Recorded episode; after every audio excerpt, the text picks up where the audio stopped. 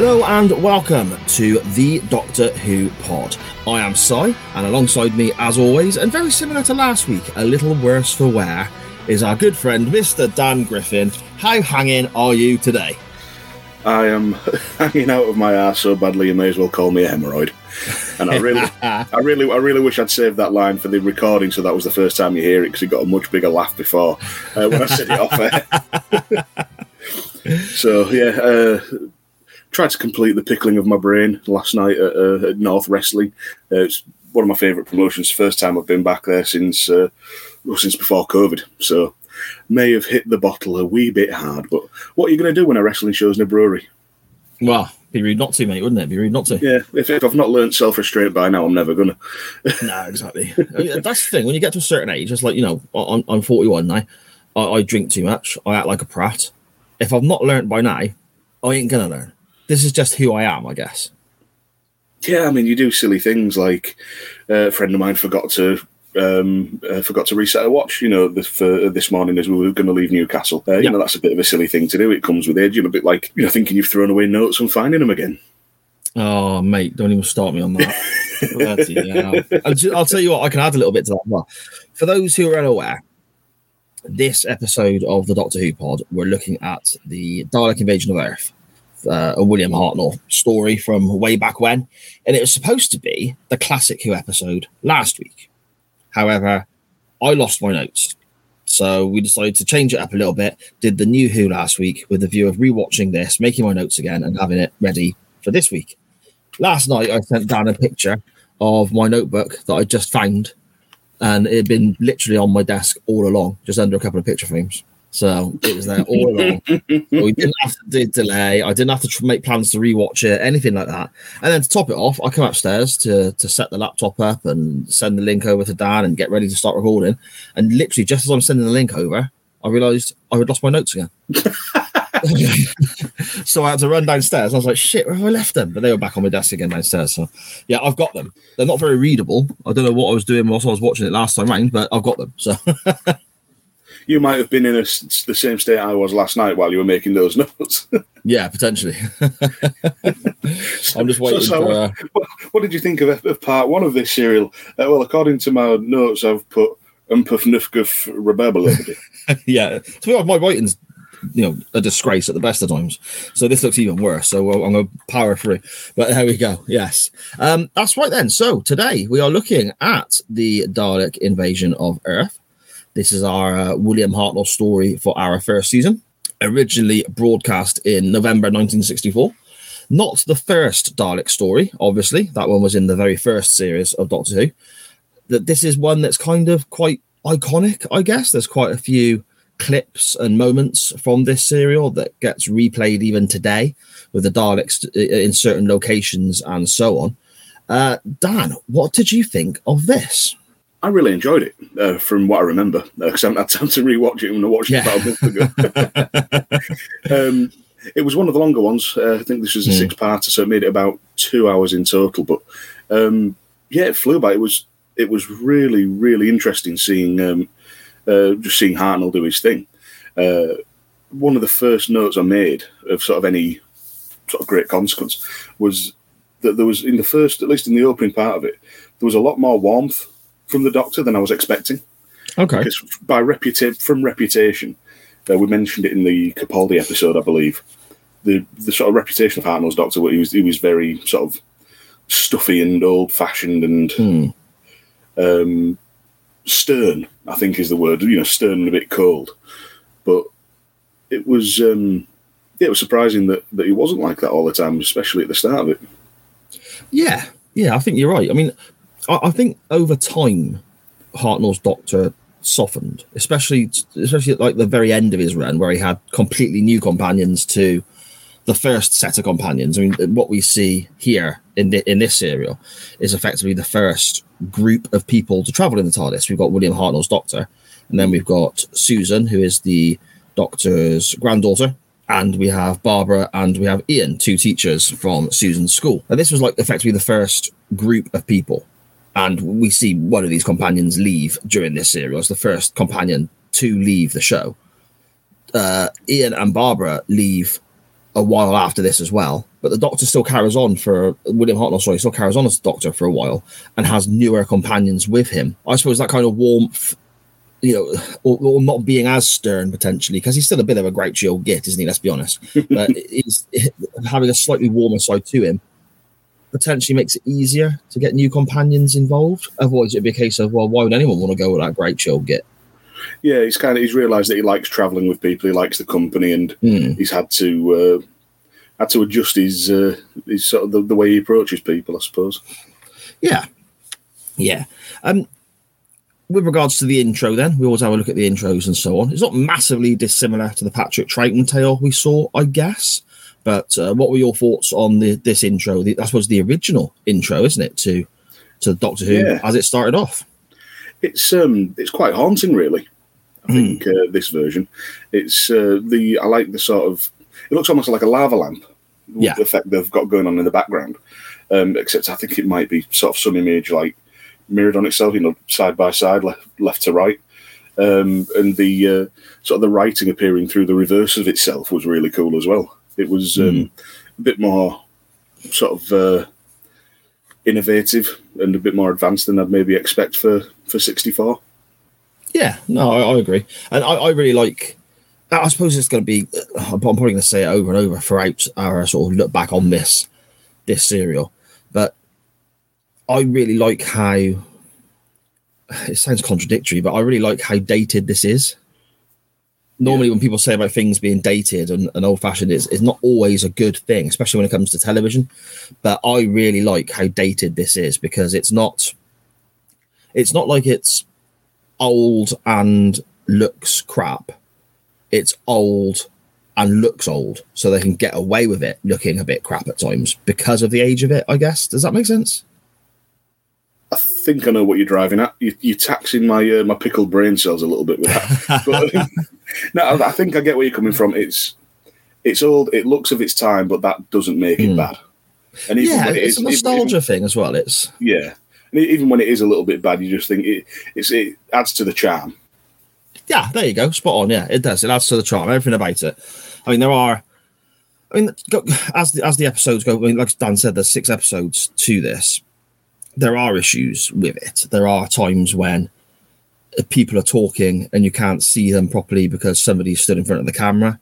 There are occasions where that there seems to be like timing issues where people are running to a certain location and they get surprised by a Dalek or something along those lines. And then rather than escape or even say anything, they literally just stand there waiting for the Dalek to, to, to effectively gun them down. And it seems a bit off from there. But again, it's, It is kind of the charm to it because it was very much just starting out. Doctor, Doctor Who was only a year old at this point. Mm. So, you know, it, it, it had a long way to go, I guess. Yeah, it did. Um, there's always going to be issues like that. You know, if, they, if they're trying out some new techniques or new new editing or new you know new technology even, there's going to be things that, that happen. But um, one of my first sort of major notes as well is uh, after the TARDIS has materialised, they... Um, Uh, one of the windows appears to have fallen in, inwards on one yeah. side. And I think that's sort of the first major set fault that we've had. I'll tell you what, that is spot on. I put it on again this afternoon, just sort of refresh my memory as I was doing a bit around the house and so on. And my middle daughter came in from her football match, walked in, sat down, looked at the telly and went, how is it travelling through space if its windows are open? she, she just happens to walk in at that moment. And I was like, oh yeah, because it is ex- odd, isn't it? Did you explain to her about the atmospheric shell around the TARDIS? I, no, I just said it, it just does. She wasn't really that interested. She, she honestly, if I've got Quantum Leap on or if I've got Doctor Who on or anything like that, literally everybody else in the house rolls their eyes and goes to a different room, mate. She's not that bothered. Yeah, but if you start explaining stuff like that, it might facilitate the process and then you get to watch it in peace quick. Well, I suppose. I suppose. I mean, my wife does tolerate quite a bit of it, to be fair. But um, the older I go, so I suppose Hartnell era being the oldest, the older I go, the less tolerant she is, I think. Yeah. No, that's fair enough. It's not for everybody. No, exactly, exactly. Uh, the the serial, the, the, the well, episode one starts with quite a dramatic, striking, uh, I suppose, scene, doesn't it? We've got what we eventually learn uh, are referred to as uh, a Robo-Man. very Cyberman-esque, I guess, with the way they move and the, the metal fittings to their head. Just literally walking towards the river, a big sign up behind him saying no dumping bodies in the river, which is quite ominous as well. Mm. He starts pulling at the, the headgear that he, he has attached and effectively just walks into the water and drowns himself. And that's, you know, I mean, this is going to be tea time-ish, I guess, Saturday afternoon television. Family all gathered around the telly in nineteen sixty-four, and there's some dude with a silver helmet on drowning himself first thing straight away. I mean, how, yeah. how did that sort of... To me, it sets the scene for, for the whole series, but what were your thoughts when you first saw that, Dan? Well, my notes just say that got dark fast. Yeah. yeah. It really did. Like you say, he's... It, it looked initially to me like a bit like a hazmat suit. You see the forbidden to dump body sign, and then you see this guy sort of really painfully walking mm. through, and he's tearing at the machinery. It's just like, and he just wades into the river to die. Yeah. You don't know if he's dead before he hits the water, or if he's... Just, you know, if he's just gone face down to, to end it all. And it was just, oh, oh, okay. Wow. Mm, yeah. Well then, let's let's find out what the hell's going on here. I, I I don't know, but drowning yourself would be a pretty horrific way to take your own life, don't get me wrong. But is it even possible to do it like that? Just lie face down and die? Wouldn't your natural instincts kind of kick in and get you to lift your head out of the water when you're struggling to breathe? Probably. Or so on? Yeah, you it would. Um, you can drown in, in, I think, four inches of water. It's possible. Mm. Um, to, to be honest, I try not to talk about drowning too much because I had um, a, a friend of mine uh, ten years ago. He, he had an epileptic fit and uh, fell into uh, fell into a river and drowned. So it, oh, it kind of hits, okay. you, know, you, you worked at home, mate, but um, yeah, so it kind of all hits home a little bit. But it obviously, yeah. it, in, at the time, ended up my sort of morbid brain. Uh, I ended up looking into a few, a few little bits about drowning because mm. I'm just I'm just wired a little bit wrong.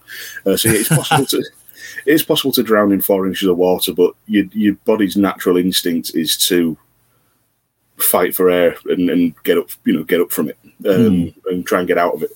Um, so I, to be honest, I think he was I think he was dead before he hit the water.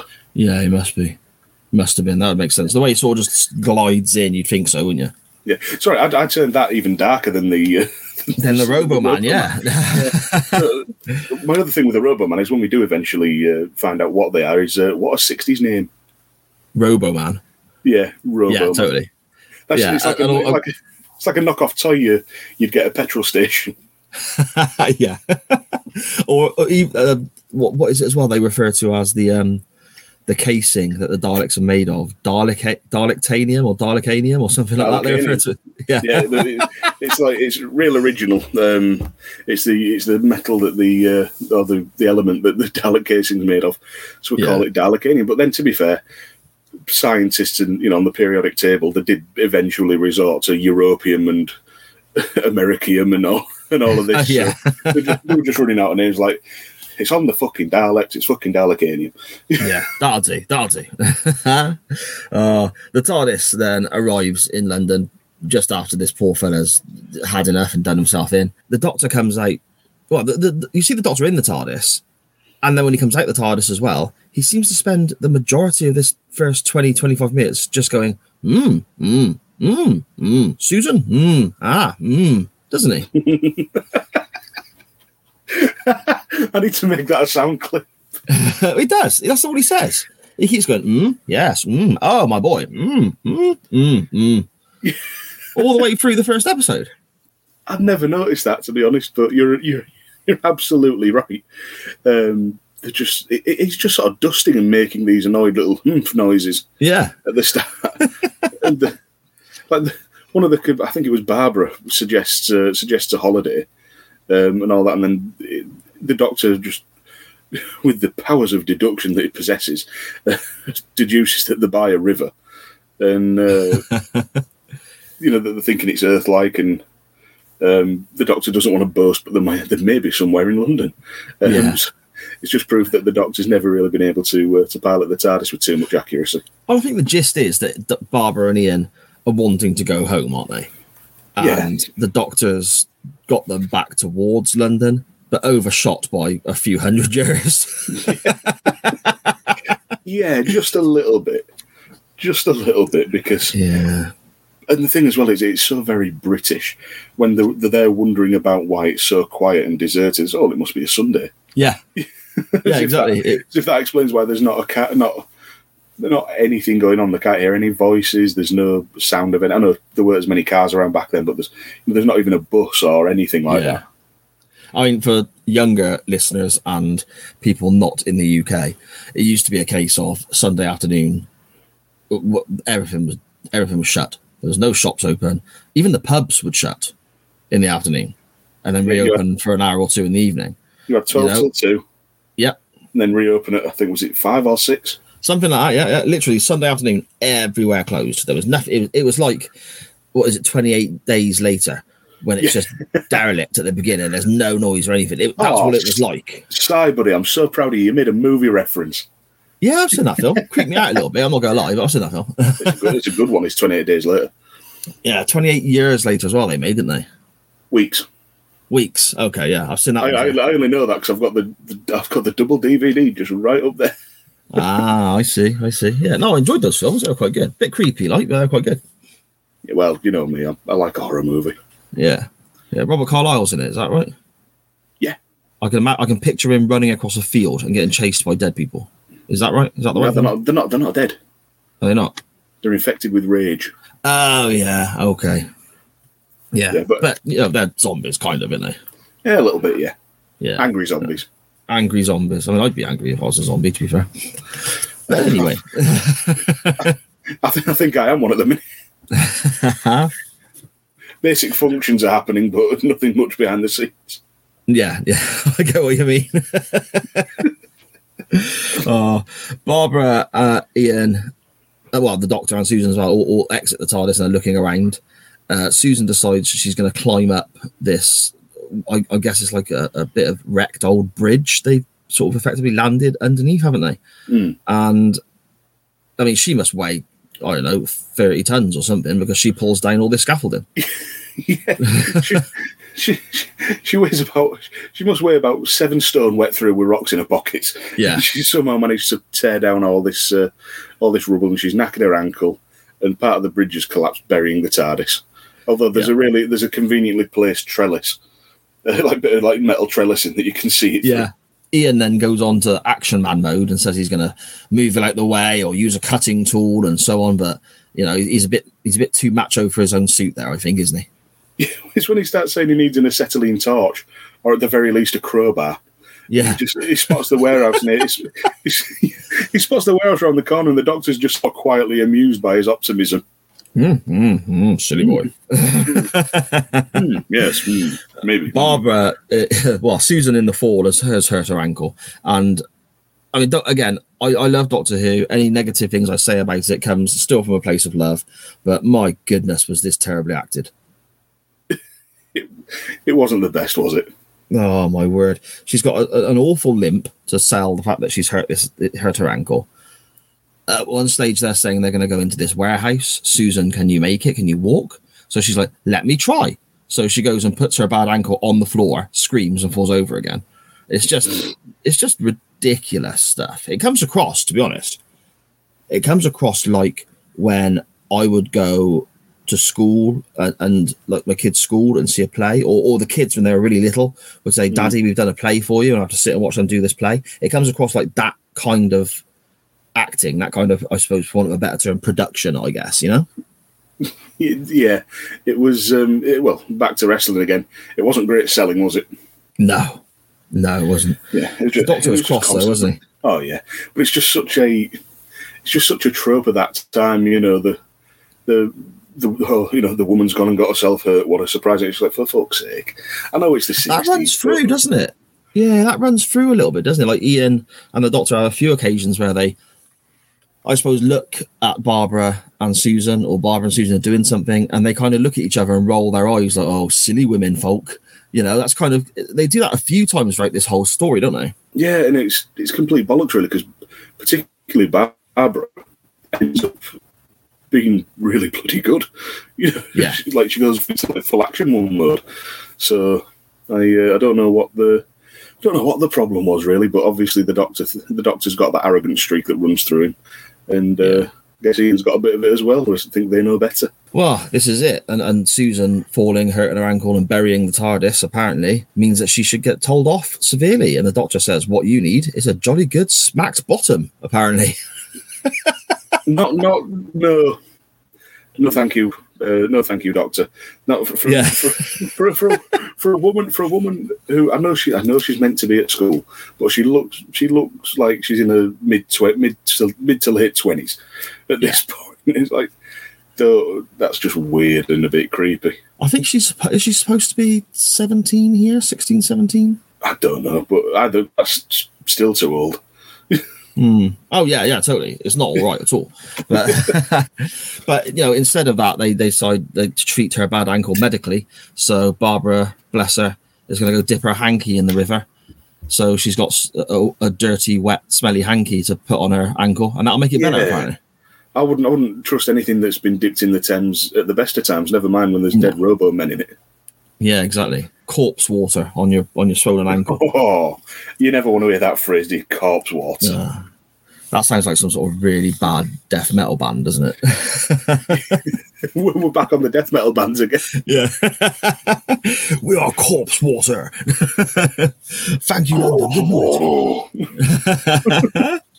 Good morning. Oh, they, the, the the the men, I guess, leave the silly women folk behind, and off they go to check out this warehouse. There's a there's a body floating in the river that the that Barbara and Susan notice as well. That freaks them out a little bit. But they're being watched as well, aren't they? Yeah. Both both groups of the travellers who are separated now, that that's what being spied upon by what we find out eventually is some form of resistance group to the invasion, aren't they? They are, yeah. They're like the uh, the sort of the dwindling rebel forces against the uh, that we'll come to find out against the, the Dalek invasion. But one thing at this point that struck me was, it's only now that they've realised they're not in their own time, and it took a body floating in the river and the huge mm. signs about not dumping bodies in the river yeah. to do it. It's, come on, guys. Look around yeah, a little not, bit. Not too, well, you said they were looking for a holiday or potentially trying to get home. Perhaps they were already switched off. They were just already so relaxed. mm. They were like, yeah, we okay, we're a couple of hundred years late, but okay, you know. yeah, it's about it's about well, it's about two hundred years out, isn't it? Because the doctor finds a calendar and it's, it's twenty-one sixty-four. It's not far, not too far away, really, in, in this big scheme of things, is it, I suppose? Well, from this point, years? Yeah, from now, one hundred forty-two years, but back then it was two hundred years dot on, wasn't it? Mm, yeah, that's true. Yeah, okay, okay. They yeah. find the doctor and Ian find a body in a box in the warehouse as well. So they're looking for this magical cutting tool or crowbar, either or. Ian's happy with either. uh, and then we see a flying saucer. Now, I was oh. very disappointed with this on BritBox when we watched it back on BritBox because it, I think it's been edited because you can't see the strings. On the video version, the old V H S tapes that my mate had in the eighties, you could see the strings because it was noticeable even as a child on this flying saucer drifting past, you know? I'm sure I could see the strings. Yeah? But maybe it's just, maybe my mind's just filling in the blanks because I know that they're there. Yeah, I get you. it was, it was glorious. It was yes. exactly what I wanted. From this goes to your point, this is exactly what I wanted from a show of this age. This is what I wanted the uh, the ship effect to be. A bit of tin on a string with a photo backdrop of London behind it. And you know it's an alien craft because it's making alien craft noise as it making flies. Wee-woo, beep-boop noises. Yeah, exactly. That's that's what I'm going to start referring to dodgy like sixties um, special effects as just wee woo beep boop. Yeah, and we get one of those sort of little timing issues here as well because obviously you know it is the footage of the the flying saucer, so to speak, has to be cut in to what the doctor and Ian are looking at. They're stood next to each other, and the doctor puts his hand on Ian's shoulder arm, and they both look up, and then there's a pause whilst we're looking at Ian and the doctor looking up. That seems like a second or two too long. It seems a bit weird. Then it cuts to a screen with basically nothing in it, and the saucer drifts across the screen and disappears. and we cut back to Ian and the Doctor again, and they're both in the same pose, staring up at the sky again.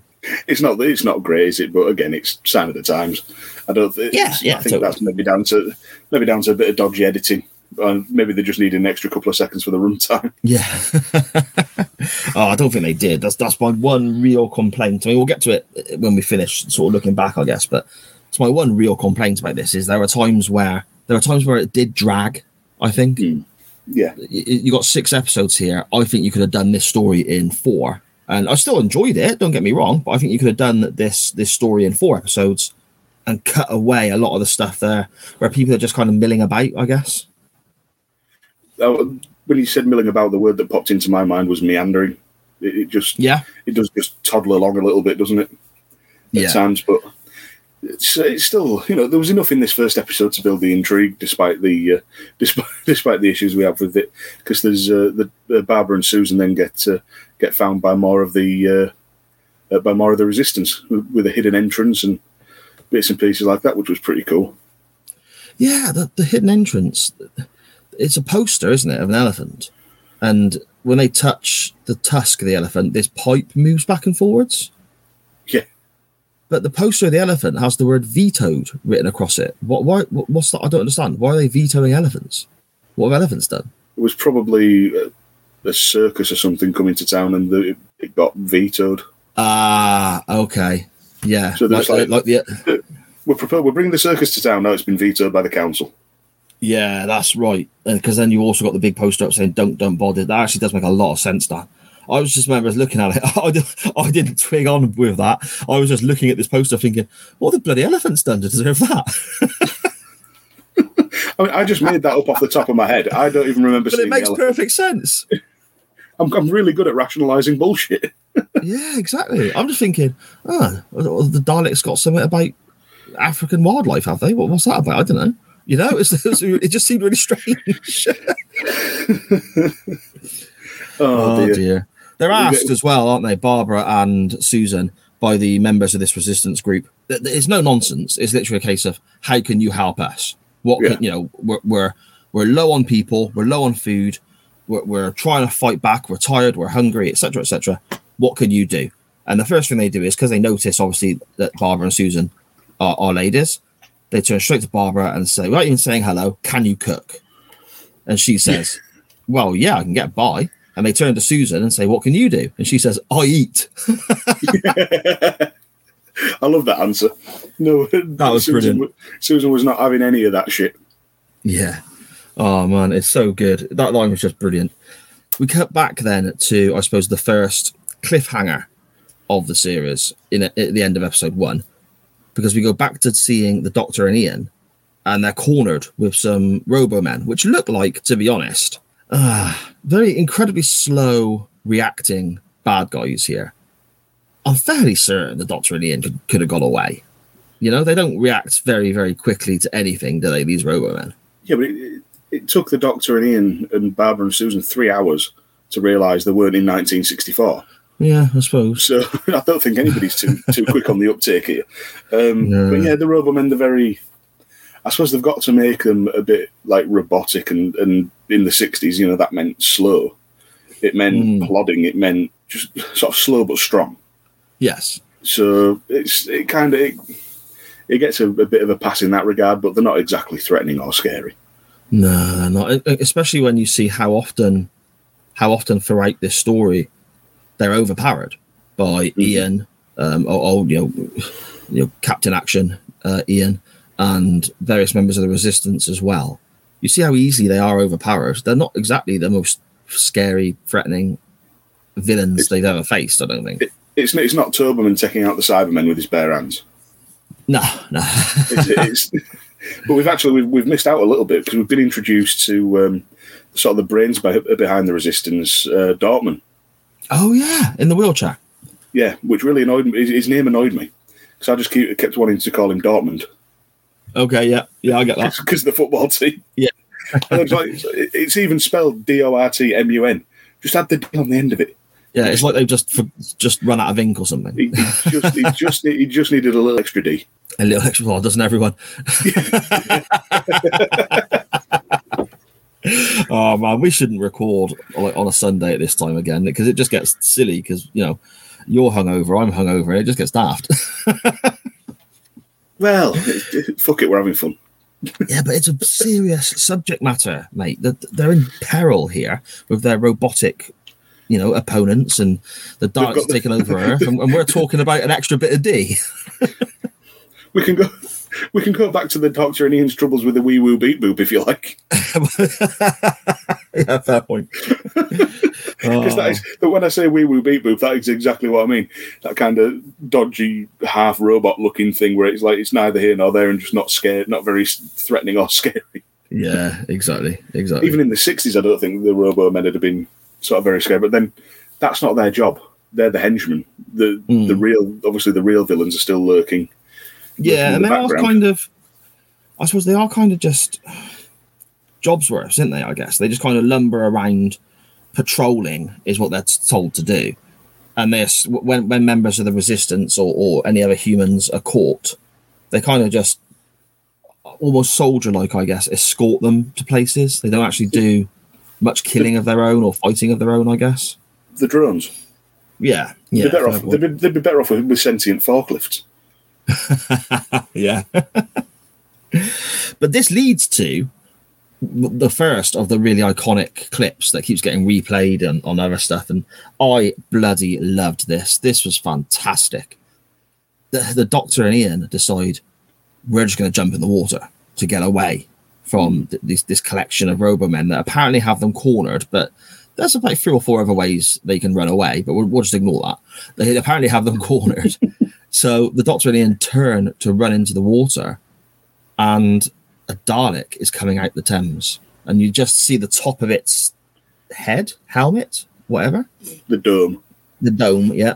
Just peeking through the surface of the water, and then it rises a little bit more, a little bit more, cuts to Ian and the Doctor looking shocked, cuts back, the Dalek's virtually all out of the water.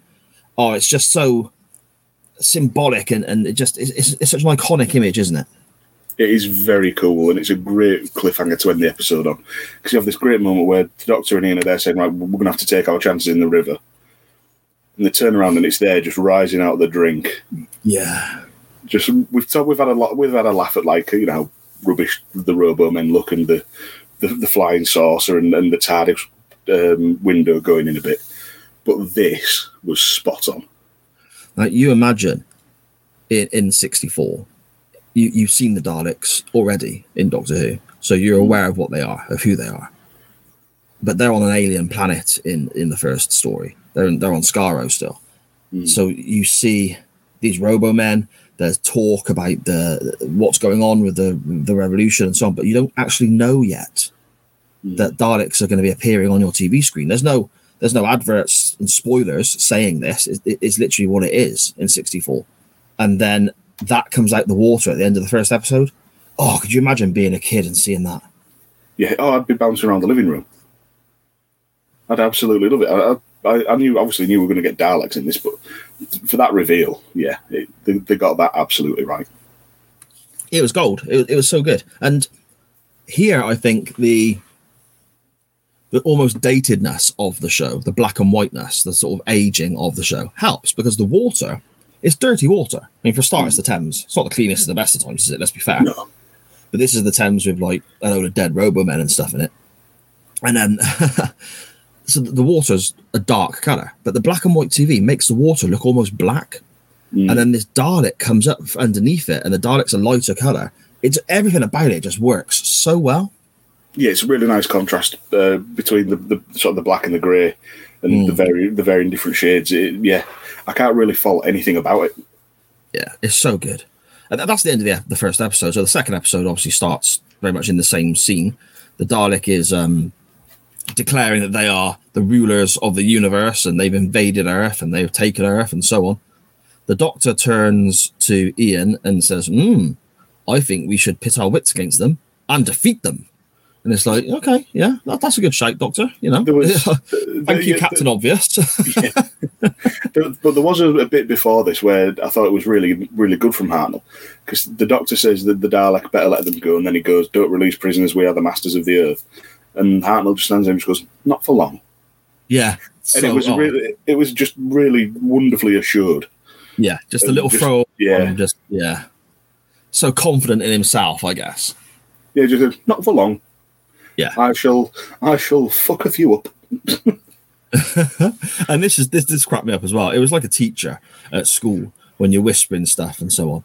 As, as the doctor's turning to Ian and saying, "I think we should pit our wits against them, and then we shall defeat them." The, doc, the Dalek turns around and goes, "I can hear you. Yeah. I know what you're plotting." Yeah, but th- then he goes on and like starts trying to goad him as well, because mm. the Dalek's saying about conquering the Earth and resistance is useless, and then the Doctor's taking the piss, saying the conquest isn't complete till all living matter is destroyed. It's like, don't give them ideas. Yeah, don't point them in that direction. But crying out loud. Yeah. Oh dear. The. The survivors of the invasion, I guess, the the, the rest of the uh, resistance, I suppose. I couldn't think of the word then. What a proper little brain fart I had then. The resistance, we see them discussing plans about taking the the Daleks on, and they are building these these bombs. And they're talking about this bomb as though it's, you know, going to destroy all the Daleks. It's their, their big top secret weapon. It couldn't look any more unflattering or unsuitable for the purpose if it had Acme written on the side and was being presented by Wile E. Coyote. It looked like somebody painted an apple silver. Yeah, it did. With just a, with an old-fashioned um, fuse sticking out the top of it. Yeah, it was it was cartoonish. It was really, a bit, mate. But, it was. A I mean, to, to a degree, to a degree, it kind of has to look like it's been cobbled together in a shed because it's been cobbled together. Yeah, in the no, underground yeah. resistance. So yeah, but it, it, it wasn't great. But um, Dortmun did come out with a, a great line. There's a, there's a Dalek broadcast going on about survivors surrendering and all that and obeying orders. And he just looks at it. He's listening to it. He says, "Obey motorised dustbins. We'll see." Yeah. Oh, burn. David is one of the resistance members, I guess, who is quite pally with Barbara and Susan. And he explains that prisoners, when they're caught, normally get taken onto a saucer, a flying saucer, and get turned into the Robo-Man to serve the Daleks. He says there aren't actually many Daleks here on Earth. They're relying very much on a handful of Daleks, almost like, a, I suppose, a pre-invasion group, maybe, and then the Robo-Men to sort of bolster their numbers, I guess, Dan? Yeah, it's more the, the Daleks have come down, they've, they've converted the Robo-Men, so they only need to leave a sort of a small controlling force. Because mm. the, the, when they've got the Robo-Men, they're, you know, they've got enough under control. They're the, you know, keeping the workers working, as we'll see later, and, and all the rest of it. You don't need that many Daleks there, really. No, no, it makes sense. The, the rebels are planning an attack on the saucer. To, to basically try and get rid of the remaining Daleks and so on, aren't they, with these bombs that they're building in the shed, as you said, Dan? And um, obviously the Doctor, Ian, and some really annoying git that they've got alongside them who's been captured as well. uh, they've all been caught and are being taken to the saucer to be robotized, apparently. Uh, that guy who was with them, his name escapes me, but that guy was bloody irritating, wasn't he? Yeah, I'm just looking through my notes trying to find out what his name is. Because I know the, the helipad that they're on, there's a there's a Dalek saucer helipad at, uh, in Chelsea, of all places. Yeah. Um, what was his name? I can't remember. I don't think I've got it written down here, to be honest. No, but, I haven't um, either. Maybe, maybe we didn't actually find out. I don't know, because I've not got yeah. a note of his name. So. But it's, it's it's sort of around this point where there's more prisoners being ushered in, and Ian's pointing out the discs on the back and uh, the increased mobility from the Daleks, and trying yeah. to find them, you know, trying to find weak points and. And all of this, um, but then uh, one of the uh, one of the prisoners tries to tries to run, blocked off by the Daleks, and gets it. We see an extermination mm. as he as he cries for help. And it was a really cool effect with the negatives, but yeah. the, uh, the the the static noise was a little bit ropey. But obviously they were doing the best. With yeah, the, yeah, totally, totally. I mean, I'm uh, more let down with, with the guy trying to escape because he says he's got a plan. They're not going to take him, and his plan just seems to be to jump off the little ramp they were on. Yeah, because he did. Because he's they're all like a little, almost like a. Obviously, the Daleks are, you know, they, they haven't got legs. They're, they're they're Daleks. They need these kind of almost like the. It's almost like the ramp that you get when um, a disabled person or a pushchair gets on the bus and they fold the rampite from underneath the, the, the flooring mm. on the stagecoach buses. It's kind of like that. So they're walking these prisoners up this ramp, and this guy's like, I've got a plan.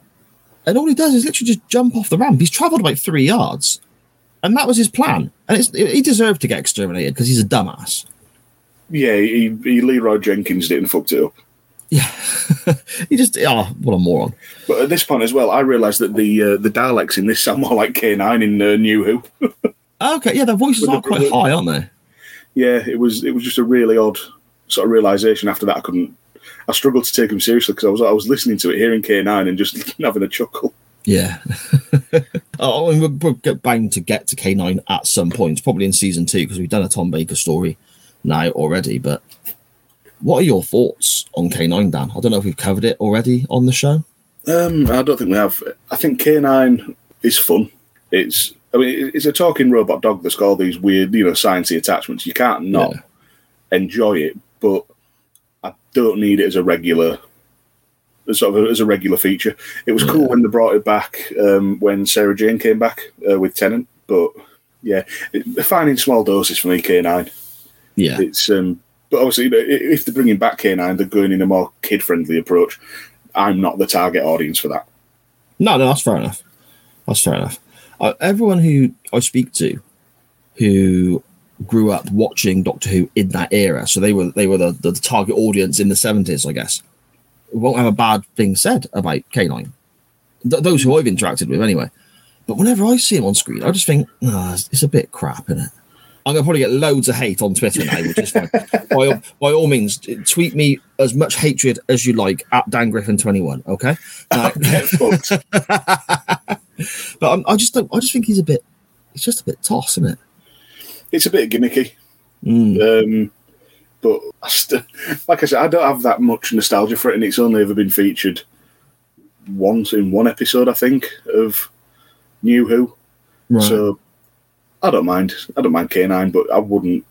I wouldn't need to see it every week if they tried to bring it back. That's fair enough.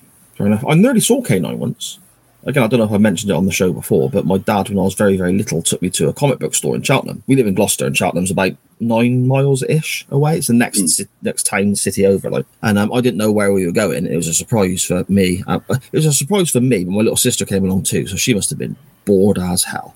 But we went to this little, went to this little comic book store, and I'm thinking, what the bloody hell are we doing here? It was unusual for my dad to have a Saturday off work anyway, so it was really strange. And it was a tiny little store. And... um a Cyberman came out. Oh. Just, you know, like the proper, like, nineteen eighties, you know, looking style Cyberman came yeah. out and was just walking around the shop and, you know, threatening people and shoppers and so on. Now, I had nightmares about the Cyberman when I was a kid. So I was this, say. oh, mate, this, I was screaming the place down. I was terrified. And my dad, my dad thought it would be really nice, but here's, here's his son, literally in tears, petrified of this Cyberman. And then a Dalek came out. And this was brilliant because the Cyberman then acted scared of the Dalek and was talking to the Dalek about the nice T-shirts for sale and stuff like this. So that, calmed, that calmed me down a bit. And I found out afterwards, maybe not on the day, maybe at a later date, that apparently they had K nine there as well, but his batteries were flat and they couldn't get him to charge, so they just left him in the cupboard. Oh, man, that's that's so typically English. Yeah, like, well, I've got K nine coming down. Uh, batteries won't charge. We'll just leave them in the cupboard. It, it's like fucking. It's like comic. It's like comic book. It's comic book star Phoenix Nights. Yeah. Oh. you, you can't have kids bouncing up and down on a love length. Yeah, but it, it tripped me out, man, because it was like I was really, really little when this happened, and then as I got older, I, I used to jump on the bus, go across the Cheltenham myself, and go into this little comic book store to buy patches for my jacket. I got, you know, a denim jacket yeah. with all the, the band patches on the back and so on. And they used to sell patches in this this this store in Cheltenham. So I used to jump on the bus, go across there, buy a C D and buy patches for my jacket. And I was walking in there and I kept getting this really sort of de- weird deja vu feeling of like, I've seen a Cyberman in here. Yeah. But I couldn't remember when exactly because I was so little. And it's not like we discussed it a lot, you know. And it was like, it was so weird. I was like, I, I thought I was just going mental. And then one day I mentioned it to my parents, and my dad was like, yeah, I, I took you there when you were about seven. you know, and, and you did, you did, act, you, you're not going mental. You did actually see a Cyberman in that store. So scream the place down because your dad didn't think that you were scared of him. Yeah, exactly. uh, I'm getting back to Love the, the Dalek Invasion of Earth. We've got Ian and the Doctor and other uh, other Resistance members, I guess, being held on the saucer. And then the rebels attack with their little bombs and so on, trying to cause as much destruction as they can, I suppose. And and that's kind of it for episode two, Dan, wasn't it? We didn't really get much else from that episode other than no. a little bit of chatting and, you know, the Doctor deciding we're going to pit our wits against them, so we are. And the only other thing of, of note really had died in this one was that the... Uh... the Daleks have already clocked the Doctor and said, you know, his words betray greater intelligence than found in normal human beings. And I followed that up with, well, no shit, Tin Can, he's going to be your biggest nemesis. Yeah, exactly.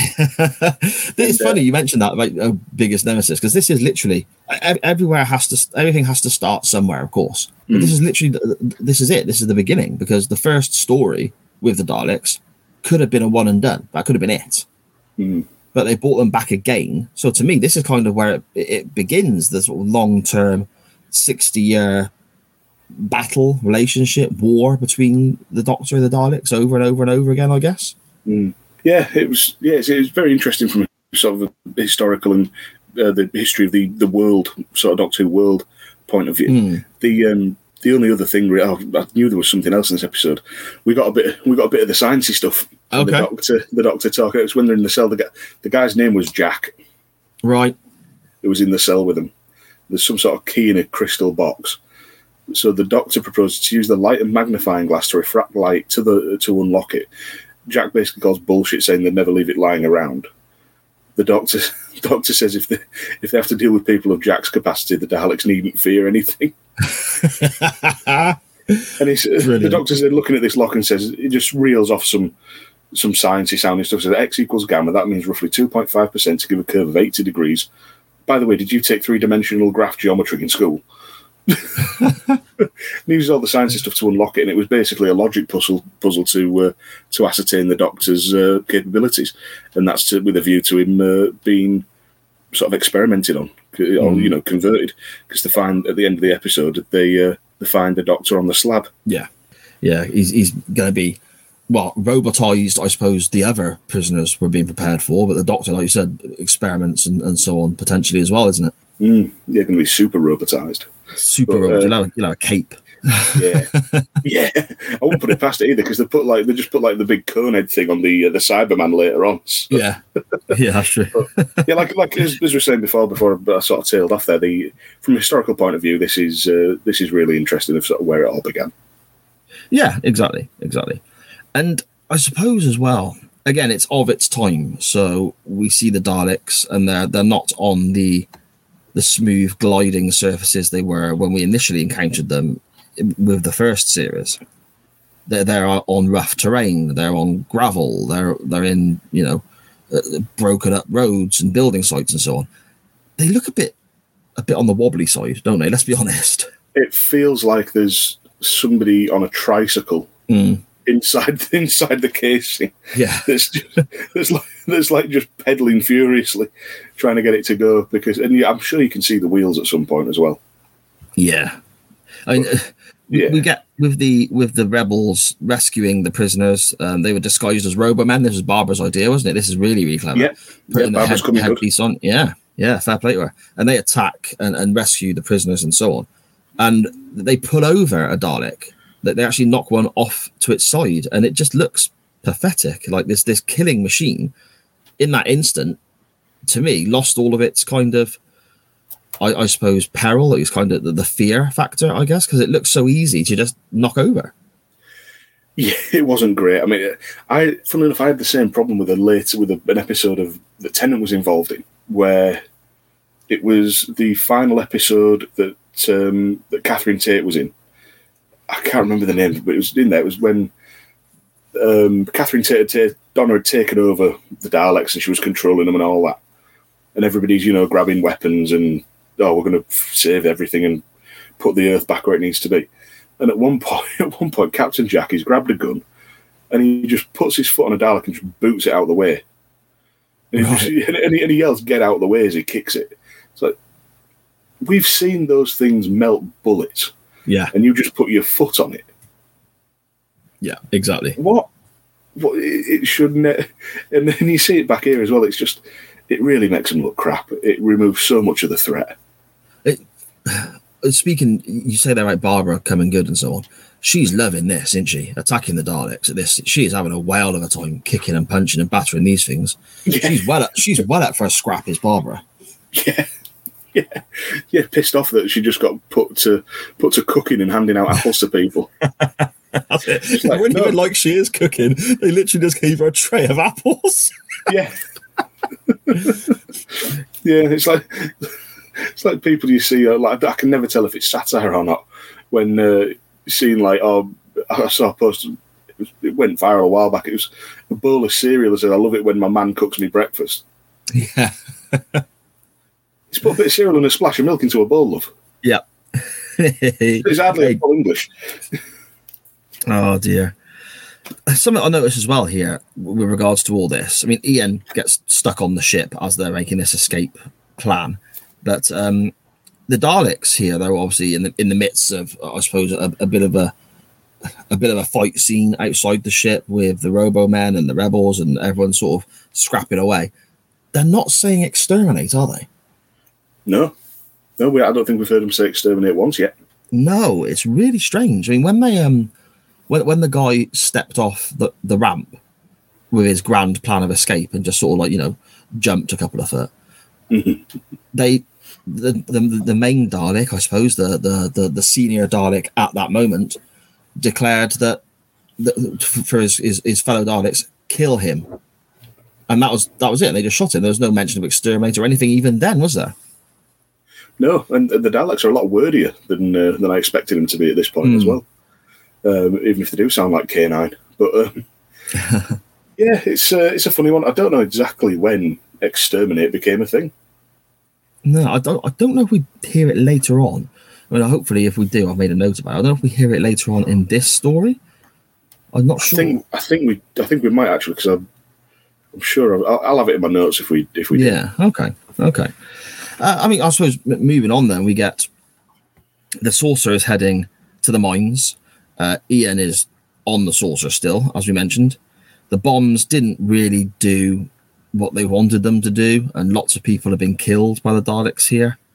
Mm. Uh, and it's kind of decided that the rebels are all going to try and flee London, effectively. Susan is is talking to David here. It's obviously that she's she's formed a, a bond with, with the character David. They're very fond of each other, and she's trying to convince David to just join the TARDIS. She'll speak to her grandfather, come on the TARDIS with them, and just go travelling with them. He's not too keen on the idea because he doesn't want to be, as he sees it, running away from problems and so on. I mean, yeah, I can understand that's very moral of him. But on the other side of the coin, everyone else is running away from London because they're thinking London's been taken by the Daleks. If you're running away from a problem that's effectively a robotic killing machine, I think it's okay. Yeah. Yeah. On, on the list of things that it's okay to run away from, mm. um, you know, Daleks are... Daleks are, are pretty high up there. It's not like he's, you know, it's not like he's, he's skipping out on on on the wife and kids just because times have got a little bit tough, yeah. or you know, relationships got a little bit rocky. Um, you're, you're probably going to get murdered. At best, you're going to get converted into a Robo-Man, lose your sanity, and drown in yourself. Yeah, in it's black pretty... corpse water. Yeah. oh, was, it, was that the was that the re, was that the reforming of the band Black Corpse Water? Yeah, that, that's that's their that's the title of their greatest hits. Yeah, it's it's a very quick um, sort of very quick enamouring, isn't it, for uh, mm. for Su- for Susan and David?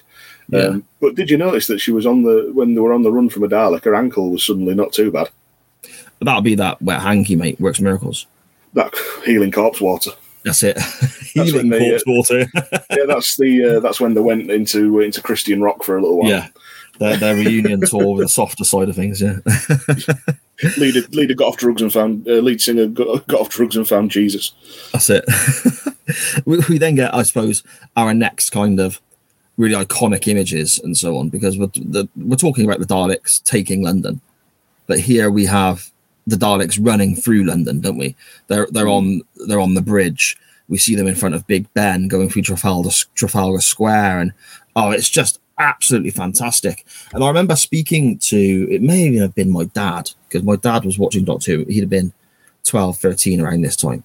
I think it was my dad. I mean, if, I, if I'm wrong there, I apologise. But I remember speaking to somebody older than me who watched this at the time. And I remember them telling me that the Daleks seemed scarier because they were in front of things that were real. It wasn't an alien planet anymore. They were going through London. Stuff that, you know, Big Ben, you used to see it every night on the six o'clock news or whatever.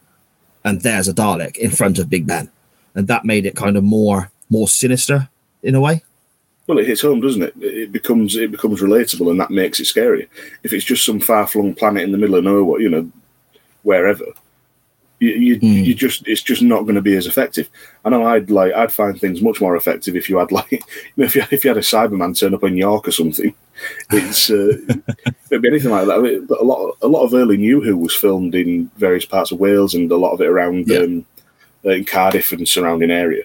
And a friend of mine, Uh, who went to university with, he loved it because he was pointing out, saying, I know where that is, I've been there, this is where I used to hang out when I was a kid, you know, and, and stuff like that, and it just instantly upped the entertainment value. So, yeah, absolutely, you can up the uh, up the fear factor as well. There was a, um, a Christmas special, I think it was a David Tennant one, that was filmed mm. in Gloucester, and it was at the cathedral, which is, I mean, it's probably about fifteen minutes tops from my house, walking, and it mm. was, the, they filmed parts of a, a, an episode there, and it was supposed to be snow. They had all the, it was supposed to be snowing, so they had the fake snow going, and the TARDIS was there. It's absolutely fantastic, mate. Yeah, it's it's brilliant. And oh, with this um, with this running around London as well, um, the uh, the drum beat in the background, yeah. the, the music made oh. it so dra- made it so dramatic.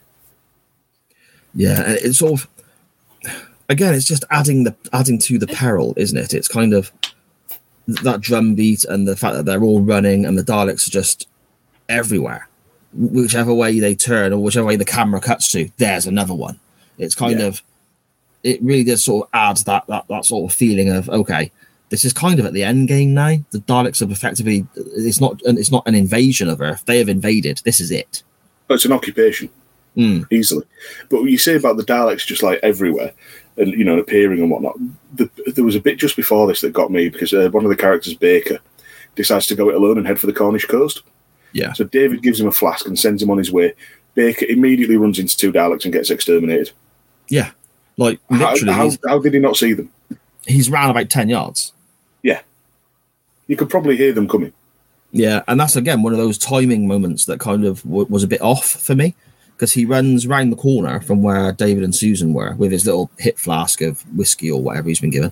He runs round the corner and stops because there's a Dalek right there. And he's virtually ran into this Dalek. There's no way he would have not seen it. And he's travelled an extra, I don't know, ten foot towards this Dalek he didn't need to travel. Yeah. And then he kind of just stands there and waits, and then goes and leans against the wall and waits a bit more. He's not saying anything. He's not doing anything. The Dalek isn't saying anything. And again, time-wise, it just felt a bit off. Does that make sense? Yeah, it does. Um, but I just, it's just not something that I picked up on when I was watching for some reason. Mm, okay. I think I think it's because I'm, I've obviously I'm watching it on my T V. I've got my laptop in front of me. I'm trying to make notes, keep up what's going on. And I think at that moment, if if I've got a few seconds just to double check what I've written, my attention goes there and then back as soon as something happens. Right. So okay. I'm sort of flitting between the two, so it was a bit less obvious for me. Mm. No, I understand. I understand. Uh, we get the the loss of Dortmun as well here, don't we? He uh, tries to sacrifice himself effectively to try and kill some Daleks to help others escape. Yeah. He's got, he, he sort of goes at them with one of his bombs that he's made. Yeah, it's, it, it doesn't it's go a, well. No, and it's, but it's kind of a noble. I think it's intended to be sort of a noble sacrifice, and it is to a point. It's just the uh, the bomb just doesn't work very well. No, and he effectively blows himself up, doesn't he? To a degree. Yeah, I don't. I don't see him take any Daleks out. No, it's a shame. Nice try, though. Good, you know, thanks for coming. And uh, well, we, well, but up to this point, though, Dortmun's been. We've not really touched on Dortmun. He's been very adamant in his own intelligence and his mm-hmm. plans, and all the rest of it to to a point of almost being sort of a bit of a fanatic about it all. Yeah.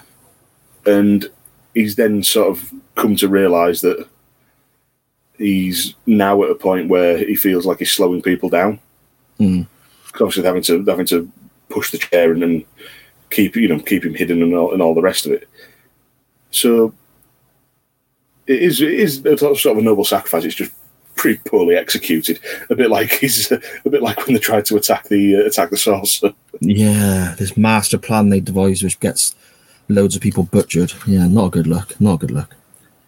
Uh, the Doctor, Susan, and David are kind of still hiding around the corner from where where the uh, the other fella got shot from, and the the, the Robo-Men basically just bring a massive bomb, pull it down near them, and just walk away, don't they? It's so it's so, it's so casual. They're kind of like, we'll just put this bomb down here. Yeah, bomb. Down. Yeah. That's kind of how they talk, isn't it? Yeah, it is a bit, yeah. Um, but it's at this, it's around about this point, as we're getting to the end of this part of the uh, part of the serial, that the Doctor, we see more of what I expected Hartnell's Doctor to be. Okay, interesting. Um, because the, the anaesthetic's wearing off, because uh, the Doctor, this whole time, the Doctor's been sort of basically unconscious. Mm. Um, and David suggests going north. You know, heading for wherever. Yes the, doc- yes. the Doctor turns around and says, the Doctor says he doesn't care what that young man thinks. He makes the decisions. I'm like, you've been here for a, a day-ish. You've already got yourself captured, nearly had yourself robotized. This guy's been fighting a war, fighting a resistance for years, weeks. Yeah. However long, just, you know. He even turns to Susan, doesn't he, at this at this point, and says, "Are you questioning my authority, child?" Yeah, and it's just like, forgot what? She, for one, she's pretty, you know, she's meant to be seventeen, eighteen. If she's eighteen, that, you know, she's an adult, essentially. Yeah. If she's seventeen, she's too old to be called a child. But she'll just... still get a jolly good smacked bottom, apparently. Oh, yeah. it, it, it, feels, it feels like your skin's sliding off your arm, doesn't it? It weren't a good look, mate. It weren't a good look. The Doctor actually passes out, doesn't he? Because of the anaesthetic and so on. He, he sort of, because of what's going on and everything, he actually passes out, and, and David has to shut the bomb off when they discover it, and he does so with some acid, and this looked really good, I thought, for its, for the time. I thought this was a really good effect. Yeah, it was pretty good, actually. Yeah, I was, I was again, pleasantly surprised with it.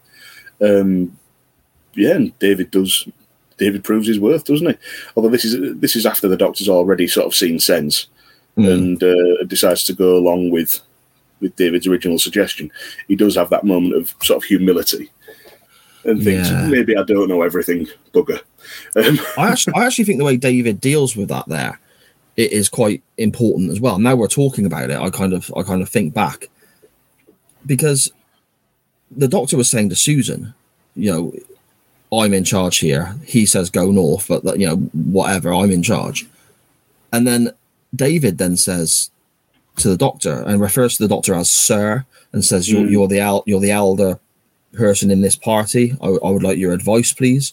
And I think that moment there really kind of makes the Doctor realise that David is... I, I suppose it, it, it's, it's flattering the Doctor in a way, but showing a huge level of respect as well. And it kind of, I suppose, um, it plays up to the Doctor's arrogance. And I think that moment there is where things start to develop with the Doctor and David, their relationship, but also with the Doctor sort of thinking... I, I think here is where he starts already thinking about Susan and David making a life for themselves, so to speak. Yeah, the Doctor's sort of seeing seeing what's going on, basically, between yeah. the two. And but then it, it it could be playing to the ego, or it could just be that the Doctor hears the way the way David ad- addresses him and, th- and thinks, all right, he's a respectful young, you know, he's a respectful person. He's he's asked my opinion. I appreciate that. And now that he's sort of had a moment to think and cool his, you know, cool his jets, he realises that going north is the good idea. Mm. So it's like a weird sort of combination of the two, really. But yeah, yeah, it, it, you're right. It was a, it was a it was a good way to approach it, because it it just David basically got what he wanted, and the Doctor can go hang. Oh dear! Again, though, David sort of defuses the bomb with this acid. I mean, it, it, again, it's black and white television. It's nineteen sixty-four, but I think it looks it looks great for its time. My, Ian, my, my notes here, they're actually decent effects. yeah, yeah, okay. Uh, Ian is at this mine that the Daleks are... No one really explains what they're mining for at this point. They've got a few question marks yeah. against it, sort of saying what they're actually mining for. I'm still, you know, we're into episode four now. I'm still unsure as to what the Daleks are digging for, to be honest.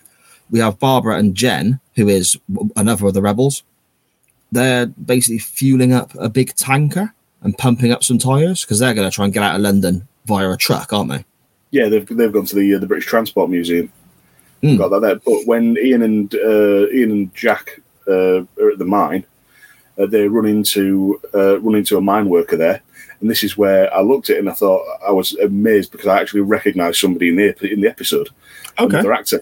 Uh, the the mine worker who finds them and asks who they are and if they're escapees because they're Robo-Man about. It's uh, Nicholas Smith who played Mister Rumbold in Are You Being Served? Okay, yeah, all right. Yeah, I looked, I looked at him and I just looked at him. It's Mister Rumbold. yeah, now you say that, I've got it, but I didn't notice at the time. How weird's that? Oh, I clocked oh, okay. it. I cl- somehow clocked it straight away. Yeah, brilliant stuff. uh, David and Susan are also being held at gunpoint by another human at this point. Tyler, I think the guy's name is? Yes. Yeah, they, but they, they know each other from before because Tyler was uh, was about earlier in the serial. Mm. But uh, Tyler thought they were um, they were scavengers. Yeah, and Tyler was shooting alligators that escaped from the zoo. Yeah, I mean, again, that's something I didn't even think of. To be fair, you do have London Zoo, and there's a lot of stuff there. And the Daleks aren't going to be worried about keeping up with the monkeys and that, are they? So these animals are all just running wild around London, as well as Daleks running wild around London. Yeah, yeah. So alligators in the sewers and all the rest of it. Yeah, it's mad. Um, we we actually we we skipped over a little bit of. Um, really good practical effects, and that was the um, that was Jenny uh, driving the truck and ploughing through the uh, driving yeah. headlong into the group of Daleks, smashing into bits, and then the uh, the saucer uh, goes overhead. They have to bail out the truck, and the saucer blows up the truck. Well, it was it was a it was a miniature, but it, it was a, it was one of the ropier effects. But it amused me because it was like yeah, yeah, it's basically the tiny little scale model, and it's just gone boom. But and Barbara was just. Being a badass again, wasn't she? Just smashing through the Daleks with, with her mate in this truck, and that yeah. was that was a really cool visual as well. Yeah, it was really good. And again, like you say, another uh, another notch on uh, another notch for Barbara. Something I noticed as well. I got a note about here that as they've smashed through the Daleks with, with this truck, the saucer's there. It's obvious what's going to happen. They've got to bail. They've got to get out the truck and just run because it looks like the saucer's going to you know do what it does and just blow the truck up. We get a shot of Barbara and Jen. Basically, the truck stopped and they're ferreting away with the doors to escape. Barbara, brilliantly, safety first, remember, puts the handbrake on before she gets out. I didn't notice that. Well, you wouldn't want it rolling away, would you? No, no, no, of course not. it's, it's a weird and... thing, but it's a weird thing, but like it is kind of just instinct when you stop a vehicle to just whack the handbrake yeah. on. So I kind of get it, but at the same time, would you really be that concerned? No, you, know, you just smashed through like twenty Daleks and there's a saucer above you about to blow you up. I don't think the handbrake should be your biggest concern. But again, Barbara, fair play, safety first, eh? Yeah, safety first. Uh, David and Susan, back where back with them, are talking about rebuilding Earth, a new start, uh, and so on. And I think this, again, is leaning towards... We're getting signs now that Susan wants to be with David here. She's mm. she's talking about rebuilding, the rebuilding of Earth, a new start, and so on. Previously to this, she was talking about David coming on the TARDIS with her. So I think by this stage, we're seeing that Susan doesn't see her future without David to a degree at this point. Yeah, and I think she, I don't know if it's already happened or if, if she goes on to say how she's never really belonged anywhere, never really had somewhere to call her home, and. And never been, never been settled effectively. So yeah, it, they're uh, they're telegraphing it pretty, mm. pretty, pretty well. Yeah, yeah, definitely. Uh, Ian meets Ashton and Sliver. I'm guessing this is the guy who was uh, Mister Rumbold, was it? No, it was uh, Mister Rumbold was already in, uh, already there before. He was just a mine okay. worker who facilitated the meeting. Uh, ah, Ashton, yes. Ashton, I don't know who that is, um, but yeah, the uh, the Slither. Um, is really fucking obnoxious with the with the Rory. Yeah. It's just like it's like, hang on, we're trying to have a conversation here. Do you mind? Yeah, it's it's it's it's weird. That, that whole thing was strange. To be fair, again, I, I speak about you know it's, it's six episodes, and it could have been cut down to four. A great deal of what Ian's getting up to here, I, I'm not sure we really need. Um, maybe not, but it, it does end up being necessary. Mm. But yeah, you're right. It could could have maybe uh, this whole stuff with Ashton isn't really needed. No, because it comes to virtually nothing. Yeah, it's just yeah. It's almost like doing. I, I suppose you care more about the situation and you care more about the characters and so on if there's more background information, more storytelling, and so on. But this yeah. to me feels like background information and background storytelling just to fill time as opposed to having a purpose. Yeah, I think you're right. When I joked earlier about them needing extra for the runtime, I think you know this is part of what it is. It's like in uh, in the Hobbit movies where they turned one book into three films, and they added a whole story arc in there that isn't in the book, mm. just to just to pad the movies out, and it was yeah. just unnecessary. I mean, and, and they've got they're just sort of going from peril to peril, be it Robo-Man, Daleks, or quite li- quite literally the alligator in the sewer, and it's yeah. The, the alligator in the sewer made me laugh because it's blatantly a baby one. It's blatantly it's still dangerous, tiny. Though, still, da- still dangerous. Oh, no, but I, I, when I was on holiday in Florida once and we were in the Everglades. I got to hold a baby alligator. Um, so I was I was a t- uh, teenager, I think. I was about thirteen, okay. Maybe fourteen. And, you know, you queue up, you get you hold the alligator, you get your picture taken, all the rest of it. They are strong. They are strong yeah. little buggers. Nearly, nearly wrenched itself out of my grasp. We had to hold it in a very specific way because I was the last one. And then when it got to me, it swung its head and tried to bite me. Oh, why? It just decided it had had enough. Uh, yeah. It turned its head, tried to, because I had my hand under its, uh, you know, under its belly and under its front legs. It missed missed me by a good like three, four inches, but it felt a lot closer. But so yeah, they are. They, they can be nasty, but also the, you know, it's three grown people and a tiny baby alligator. It's. Yeah. So it's not the same as a fully grown alligator, is it? It's not the same same kind of fish, there. Oh no! Then then you then you add the alligator to the list of things you can run from. Yeah, in a zigzag, innit? You got you got to go in a zigzag, apparently. Really? Yeah, apparently if you're running away from a crocodile, alligator, or whatever, you got to run in a zigzag because in a straight line they're a bit they're quite quick, mm. but because they got these small dumpy little legs, they can't turn very well. So if you run in a zigzag, you're like pacing. Another feeling. So if I need to run away from you, I've got to go in a zigzag, yeah? Is no, that you what you're saying? To, you just have to run. Yeah, I ain't doing that. if, if, if, if, if you ever see me running, you run too because you know something bad's happening for me to be yeah, running. Fair enough. I won't even ask questions. I'll just go. Yeah. And with regards to, to Sliver that they've met, Ian ends up having a bit of a scrap with him, doesn't he? And it's it's a terrible fight scene. Let's be honest. It's not, it's not good, is it? No, it's not. Um, you know, the Slither breaks into the shack to, to and gets Ashton. So that's mm. the end of him. He was completely pointless. Um, and they end up in, they end up in the, that frigging mining cart. Yeah, but, like the waste bucket, I think it was called. Yeah, something like that. And the Slither tries to jump, but Ian bashes it with a rock, and it falls. And it was, but I, I kind of loved it because it was so cheesy and shit. Yeah, yeah. The effects here. Were bad effects. They were obviously it was, it was the best they could do at the time, as we keep saying, money allowing and so on. Mm. But this has really not aged well. But at the same time, because it's not aged well, it's kind of got that charm to it again, Dan. I think that we mentioned earlier. But it's when it's something gets so bad, it becomes good. Yeah, yeah, I suppose. Yeah, uh, we get the Doctor, David, Tyler, and Susan uh, all fighting some Robo-Men as well now, as we're sort of.